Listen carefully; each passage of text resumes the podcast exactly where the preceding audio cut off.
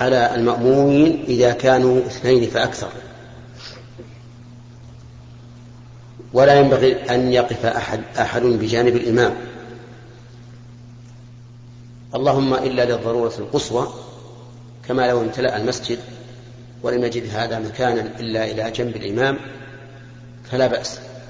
وإذا كانوا اثنين واحتاج إلى أن يكون إلى جنب الإمام فليكن أحدهما عن اليمين والآخر عن الشمال. ولا يكون جميعا عن يمينه لأن المصافة لما كانت في أول الأمر يصف الإمام بين الاثنين كان المشروع أن أحدهما عن اليمين والآخر عن اليسار. وأما ما يظن بعض العامة الآن من أنهم من أن الرجلين إذا احتاج إلى أن يكون مع الإمام كان عن يمينه فقط فهذا ليس له أصل. نعم إذا كان واحدا فلا يقف إلا عن يمينه. أما إذا حدث للإمام حدث وانصرف من الصلاة فله أن يقول لبعض المأمومين يا فلان تقدم أتم بهم الصلاة. فإن لم يفعل فللمأمومين أن يقدموا أحدهم. أو أن يكملوا الصلاة فرادا. نعم. من؟ إذا أذن له الإمام فلا بأس. وإذا أذن أن يتم بهم الصلاة إذا حدث له حدث فلا بأس. المهم, المهم أنه, أنه لا أحد يتقدم إماما إلا إذا لم إذا انصرف الإمام ولم يقم أحدا مقامه. أما إذا أقام أحدا مقامه فإنه لا لا أحد يتعدى ذلك. فضيلة الشيخ أحسن الله إليكم. ما حكم الشرع في رأيكم في بيع التصريف وبيع البضاعة المشتراة من الخارج قبل أن تصل إلى المحل؟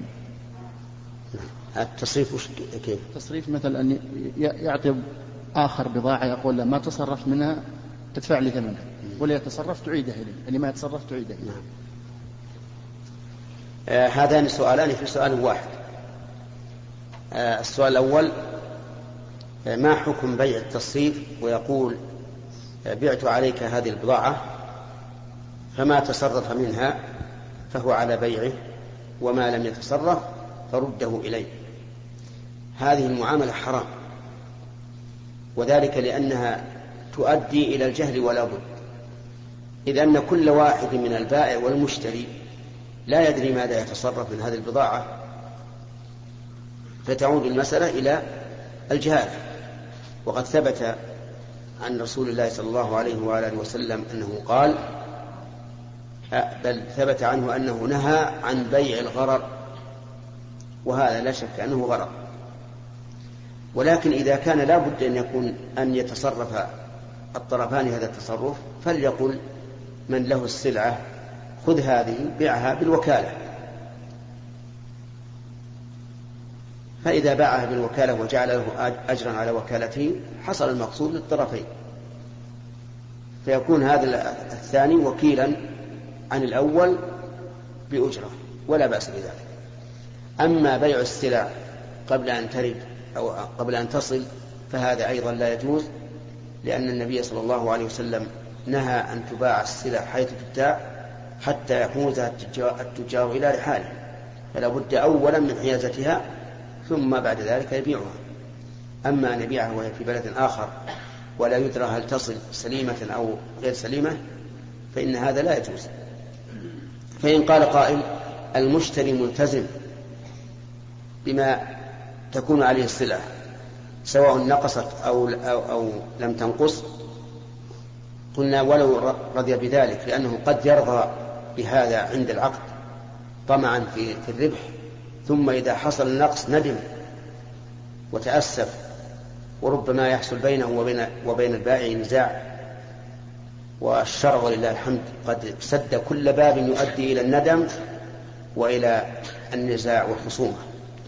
وكذلك أيضا لو تلفت قد يحصل نزاع بين الطرفين وما وما مقدار التالف وما أشبه ذلك. المهم أن هذا لا يجوز أي بيع السلع حتى تصل إلى مقرها عند البائع ثم يتصرف فيها. سئل بسؤال وهو هل يجوز الزواج من الرافضية أو الرافضي من السنية؟ فقال أنا أستقرب من هذا السؤال. من هذا السؤال يعني أن الرافضي أن الرافضي يتزوج من فقال هذا لا بأس فهم مسلمون ونحن مسلمون. فما رأيك يا شيخ في هذه الفتوى؟ أرى في هذا أن من عنده خلاف هذا الرأي فليناقش الشيخ. لأنه ما دام مفتيا متصدر للفتوى فإن الواجب على إخواننا العلماء إذا أفتى المتصدر للفتوى والذي جعل مفتيا عاما في الدولة وأفتى بما لا يرونه يرونه حقا أن يناقشوه. حتى يتبين الأمر. إما هذا وإما هذا. شيخ عفوا. آه عندنا هناك سد ما توجد العلماء الذين يعني يأخذون منهم. أكثر الإخوان طلبة علم. فنحن نعتمد على فتواكم. فنحن أتينا من هناك حتى نأخذ منك يا شيخ. فنحن الناس لهم أذن صاغية إليكم. نعم. فجزاك الله خير لو أعطيتنا إن شاء الله. والله ما نستطيع أن نعطيكم وهو المفتي العام. لو أن الرجل أمامنا الآن رأينا وجهة نظره. فربما يكون بيننا وبينه نقاش. أما وهو غير حاضر فلا أرى أن, أن نفتي بشيء. هذا رأي أن لا نفتي بشيء حول الموضوع. نعم.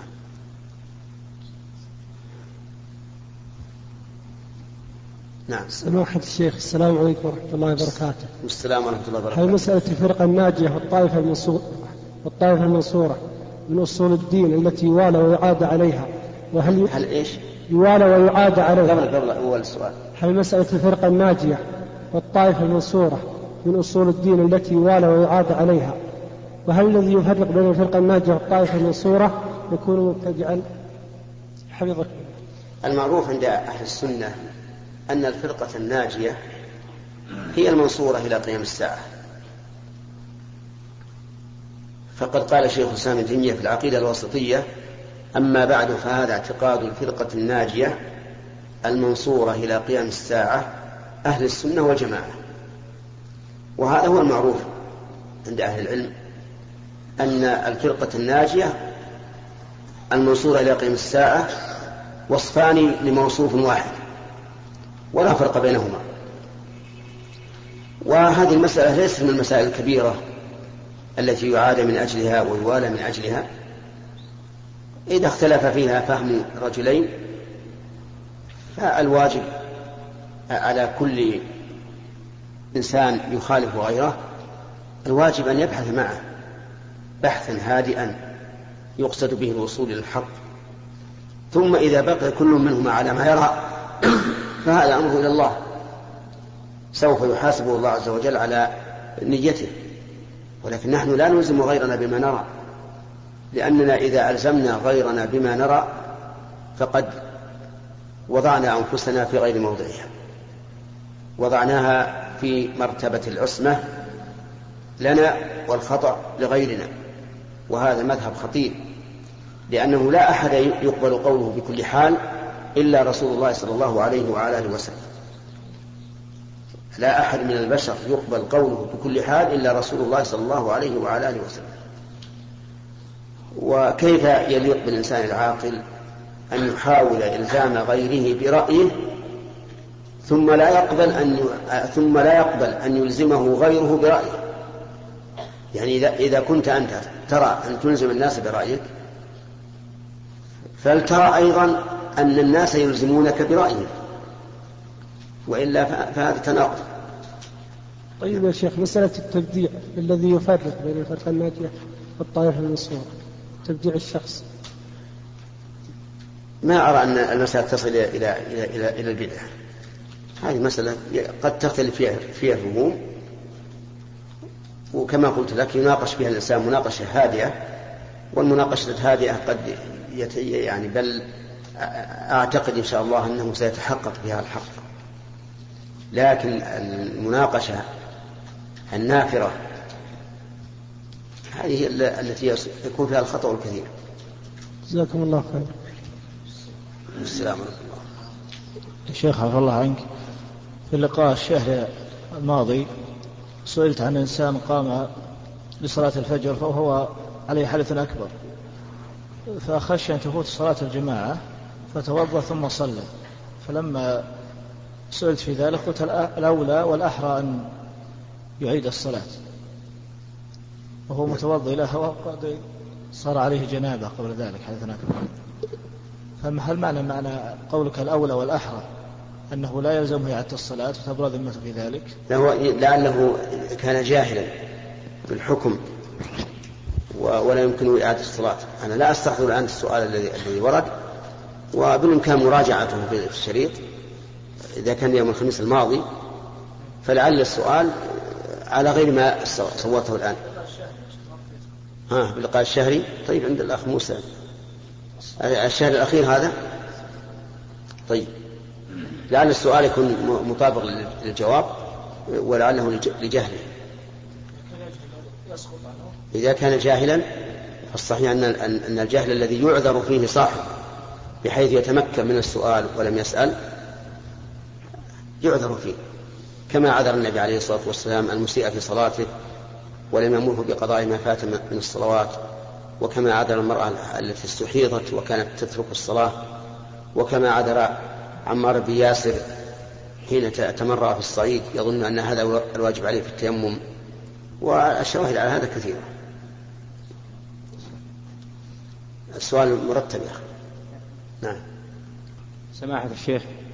هناك قضية تحدث الآن كثيرا خصوصا بين دول الخليج خاصة وهي أنه يكون آه، أحد الناس هنا فيتحصل على جنسية أخرى في إحدى دول الخليج ولكن ليست باسمه ولا باسم أبيه وإنما بإضافته إلى عمه كأحد أولاده أو إلى أخيه أو إلى خاله أو إلى أحد أقاربه. فيحصل بذلك على تلك الجنسية وعلى ما يترتب عليها من رواتب وغير ذلك من المصالح. مع أنه هنا لديه جنسية ولديه أوراقه وليس له أي مشكلة ما عدا فقط الحصول على بعض المصالح. ولا يخفى على شريف علم فضيلتكم آه، خطورة الادعاء لغير الوالد وما ورد في ذلك من النهي الخطير. نعم. فحكم هذا العمل أفهم هذا العمل محرم. ولا يحل للإنسان أن ينتسب إلى غير أبيه. لأنه يترتب عليه الكذب ويترتب عليه الميراث ويترتب عليه المحرمية ويترتب عليه كل ما يترتب على النسب. ولهذا جاءت جاءت النصوص بالوعيد على من انتسب إلى غير أبيه. والواجب على الإنسان أن يعود إلى إلى الحق في هذه المسألة وأن يمزق التابعية التي ليست في حقيقة هذا الواجب عليه. وإننا إني لا أعجب أن يقدم الإنسان على هذا العمل المحرم من أجل طمع الدنيا. وقد قال الله تعالى من كان يريد من كان يريد, العاجلة عجلنا له فيها ما نشاء لمن نريد ثم جعلنا له جهنم يصلاها مذموما مدحورا. فأرجو منك أن تبلغ هذا الأخ أنه يجب عليه أن يمزق التابعية التي ليست حقيقة. وعفى الله عما سلف.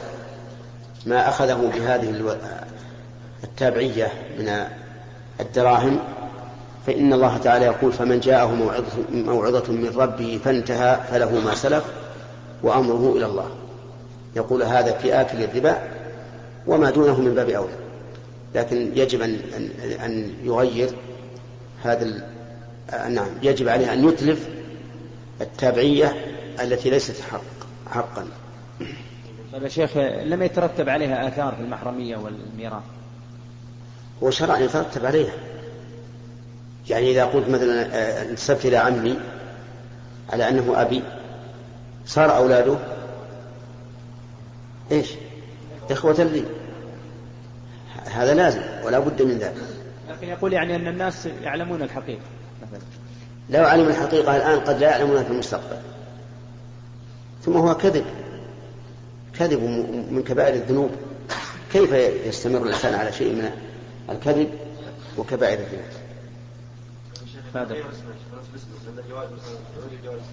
اللي بعده. بسم الله الرحمن الرحيم. السؤال يا شيخ. إذا كان إنسان صلى بجماعة إماما وصلى وهو ليس على طهارة فما حكم صلاة المأمومين؟ وهل يلزمهم بالإعادة؟ وهل هو آثم بسبب صلاتهم؟ إذا صلى الإنسان إماما وهو على غير طهارة فإن كان متعمدا فهو آثم ويجب عليه أن يعيد صلاته وأن يتوب إلى الله ويستغفره. وإذا كان جاهلا مثل أن يكون أكل لحما ولا يدري أنه لحم إبل ثم تبين له بعد الصلاة أنه لحم إبل فليس عليه إثم لكن عليه إعادة الصلاة لأنه صلى بغير وكذلك إن كان ناسيا كما لو كان قد أحدث ونسي أن يتوضأ ثم صلى. وذكر بعد أن صلى فإنه لا إثم عليه لكن يجب عليه أن يتوضأ ويعيد الصلاة. أما بالنسبة للمأمومين فليس عليهم إعادة صلاة أبدا ولا إثم لأنه ليس لهم إلا الظاهر. وهذا الرجل صلى بهم إماما على أنه متطهر وأنه ليس فيه ما يمنع من, من, من, صلاته فهم معذورون لأنهم قاموا بما يجب عليهم ولا شيء عليهم حتى لو فرض أنه ذكر في أثناء الصلاة أنه محدث فإنه ينصرف ويقول لبعض المأمومين أكمل بهم الصلاة. نعم. اللي بعد؟ فضيلة الشيخ السلام عليكم ورحمة الله. السلام ورحمة الله. في بعض الأسئلة ما حكم غيبة الفاسق؟ نعم. هذا سؤال. هذا أعتبره سؤالا السؤال الثاني مجا... ما في إلا سؤال يا أخوان هذا العاده غيبة الفاسق محرمة لأن الفاسق من المؤمنين.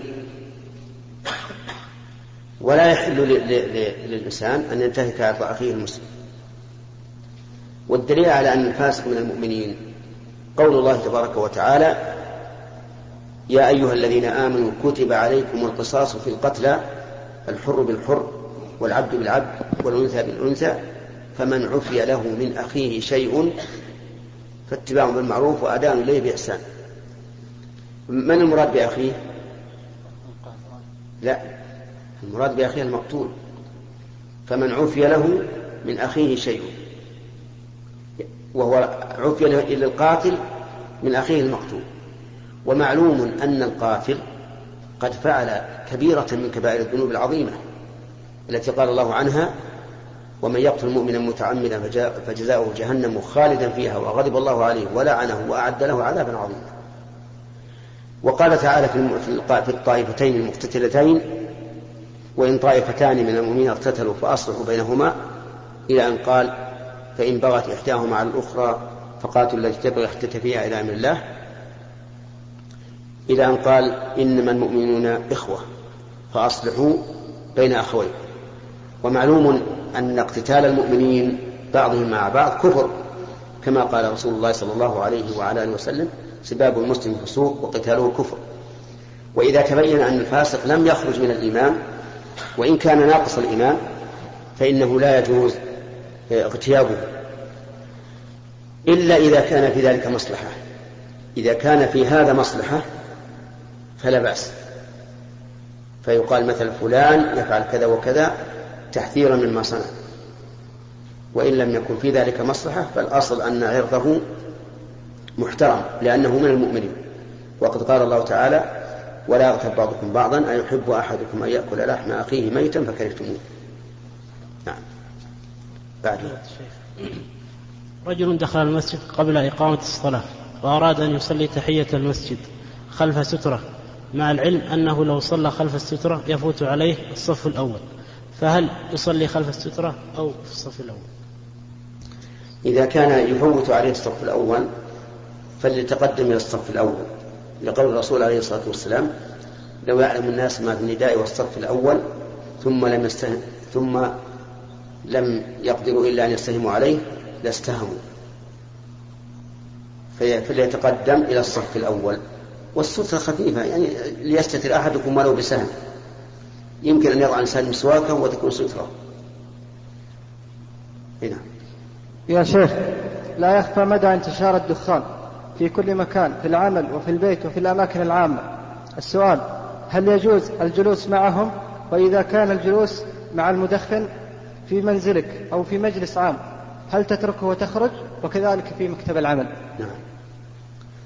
آه، كما ذكر الأخ أن الدخان حرام للأدلة العامة على تحريمه وليس فيه نص عن الرسول بعينه.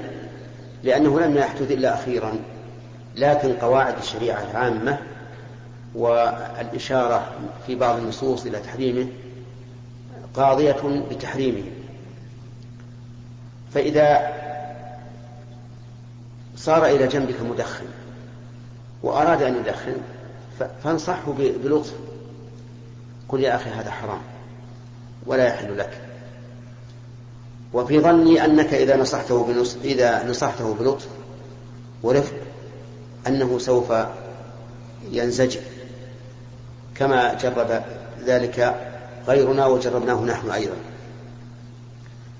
فإن لم يفعل أي لم ينتهي عن شرب الدخان فالواجب عليك أن تفارقه. لقوله تعالى وقد نزل عليكم في الكتاب أن إذا سمعتم آيات الله يكفر بها ويستهزأ بها فلا تقعدوا معهم حتى يخوضوا في حديث غيره إنكم إذا مثلهم ولكن إذا كان في في الأماكن العامة أو كان في مكان الوظيفة ونصحته فلم يفعل يعني فلم ينتهي فحينئذ لا حرج عليك أن تبقى لأنه ضرورة ولا تستطيع أن تتخلص منه. فهل يمكن أن نقول إن الإنسان إذا كان السوق فيه نساء متبرجات ورجال يشربون الدخان نقول لا تذهب إلى السوق لقضاء حاجاتك لا نقول هذا. إذا فالشيء الذي يضطر الناس إليه وإن كان فيه معصية لا إثم عليه في ذلك لكن عليه أولا أن ينصح صاحب المعصية لعل الله يهدي على يده. فضيلة الشيخ السلام عليكم ورحمة الله وبركاته. السلام ورحمة الله وبركاته. كيف نوجه حديث ابن عباس في صحيح مسلم أن النبي صلى الله عليه وسلم جمع بين الظهر والعصر وبين المغرب والعشاء من غير خوف ولا سفر. نعم. جمع في المدينة بين الظهر والعشاء بين الظهر والعصر وبين المغرب والعشاء من غير خوف ولا مطر. هذه الرواية أصح من رواية ولا سفر لأن قوله ولا سفر ينتفي بقوله في المدينة وعلى كل حال فإن هذا الإشكال الذي أوردته أورده الناس على ابن عباس رضي الله عنه. فقالوا ما أراد إلى ذلك؟ قال أراد أن لا يحرج أمته. أي أن لا يلحقها حرج بترك الجمع. فمتى كان في ترك الجمع حرج؟ فإنه يجوز الجمع. أما إذا لم يكن فيه حرج فإن الجمع حرام. ولا يجوز. لقول الله تبارك وتعالى إن الصلاة كانت على المؤمنين كتابا موقوتا. ولأن النبي صلى الله عليه وسلم وقت هذه المواقيت وحدد الظهر من كذا إلى كذا والعصر كذلك والمغرب والعشاء والفجر فمن قدم شيئا على وقته أو أخر شيئا على وقته بغير عذر شرعي فإنه آثم ولا تقبل منه الصلاة. لقول النبي صلى الله عليه وعلى آله وسلم من عمل عملا ليس عليه أمرنا فهو رد. ولا حجة في هذا الحديث لمن أجاز الجمع بدون حاجة. لأن ابن عباس وضح هذا فقال أراد ألا يحرج أمته. لو قال أراد أن يوسع على أمته لكان فيه احتمال أن يكون مراده أن أن الجمع جائز وتركه أفضل. لكن لما قال أراد أن لا يحرج لما قال أراد أن لا يحرج علمنا أن المراد بذلك ما إذا كان في ترك الجمع حرج ومشقة. بعده. فضيلة الشيخ حفظكم الله.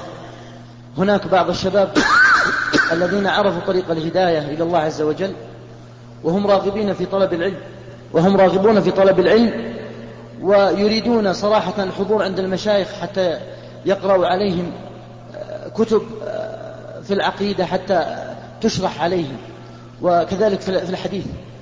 لكنهم لا يستطيعون لظروف العمل التي هم فيها وهم في منطقة نائية لكنهم يسمعون في الأشرطة فهل تكفيهم يعني عن حضور آه، الحضور عند العلماء؟ وهل يكون طالب علم كغيره أم لا؟ حفظكم الله. أما كونه يكفيهم فلا شك أنه يكفيهم عن الحضور إلى إلى أهل العلم إذا كان لا يمكنهم الحضور. وإلا فإن الحضور إلى العلماء أفضل وأحسن وأقرب للفهم والمناقشة. لكن إذا لم يمكنهم فهذا يكون بدلا عنه للضرورة. ثم إنهم هل يمكن أن يكونوا طلبة علم؟ وهم يقتصرون على هذا نقول نعم يمكن. إذا اجتهد الإنسان اجتهادا كثيرا فإنه يمكن كما يمكن أن يكون الإنسان عالما إذا أخذ العلم من الكتب. لكن الفرق بين أخذ العلم من الكتب والأشرطة وبين التلقي من العلماء مباشرة أن التلقي من العلم من العلماء مباشرة أقرب أقرب إلى حصول العلم. لأنه طريق سهل تمكن فيه المناقشة بخلاف المستمع والقارئ فإنه يحتاج إلى عناء كبير في في جمع أطراف العلم والحصول عليه. وهل يؤثر في معتقدهم يعني أو يحصل هناك نقص أو كذا يا شيخ؟ يؤثر في معتقدهم إذا كانوا يستمعون إلى أشرطة بدعية ويتبعونها، أما إذا كانوا يستمعون إلى أشرطة من علماء موثوق بهم فلا يؤثر على معتقدهم.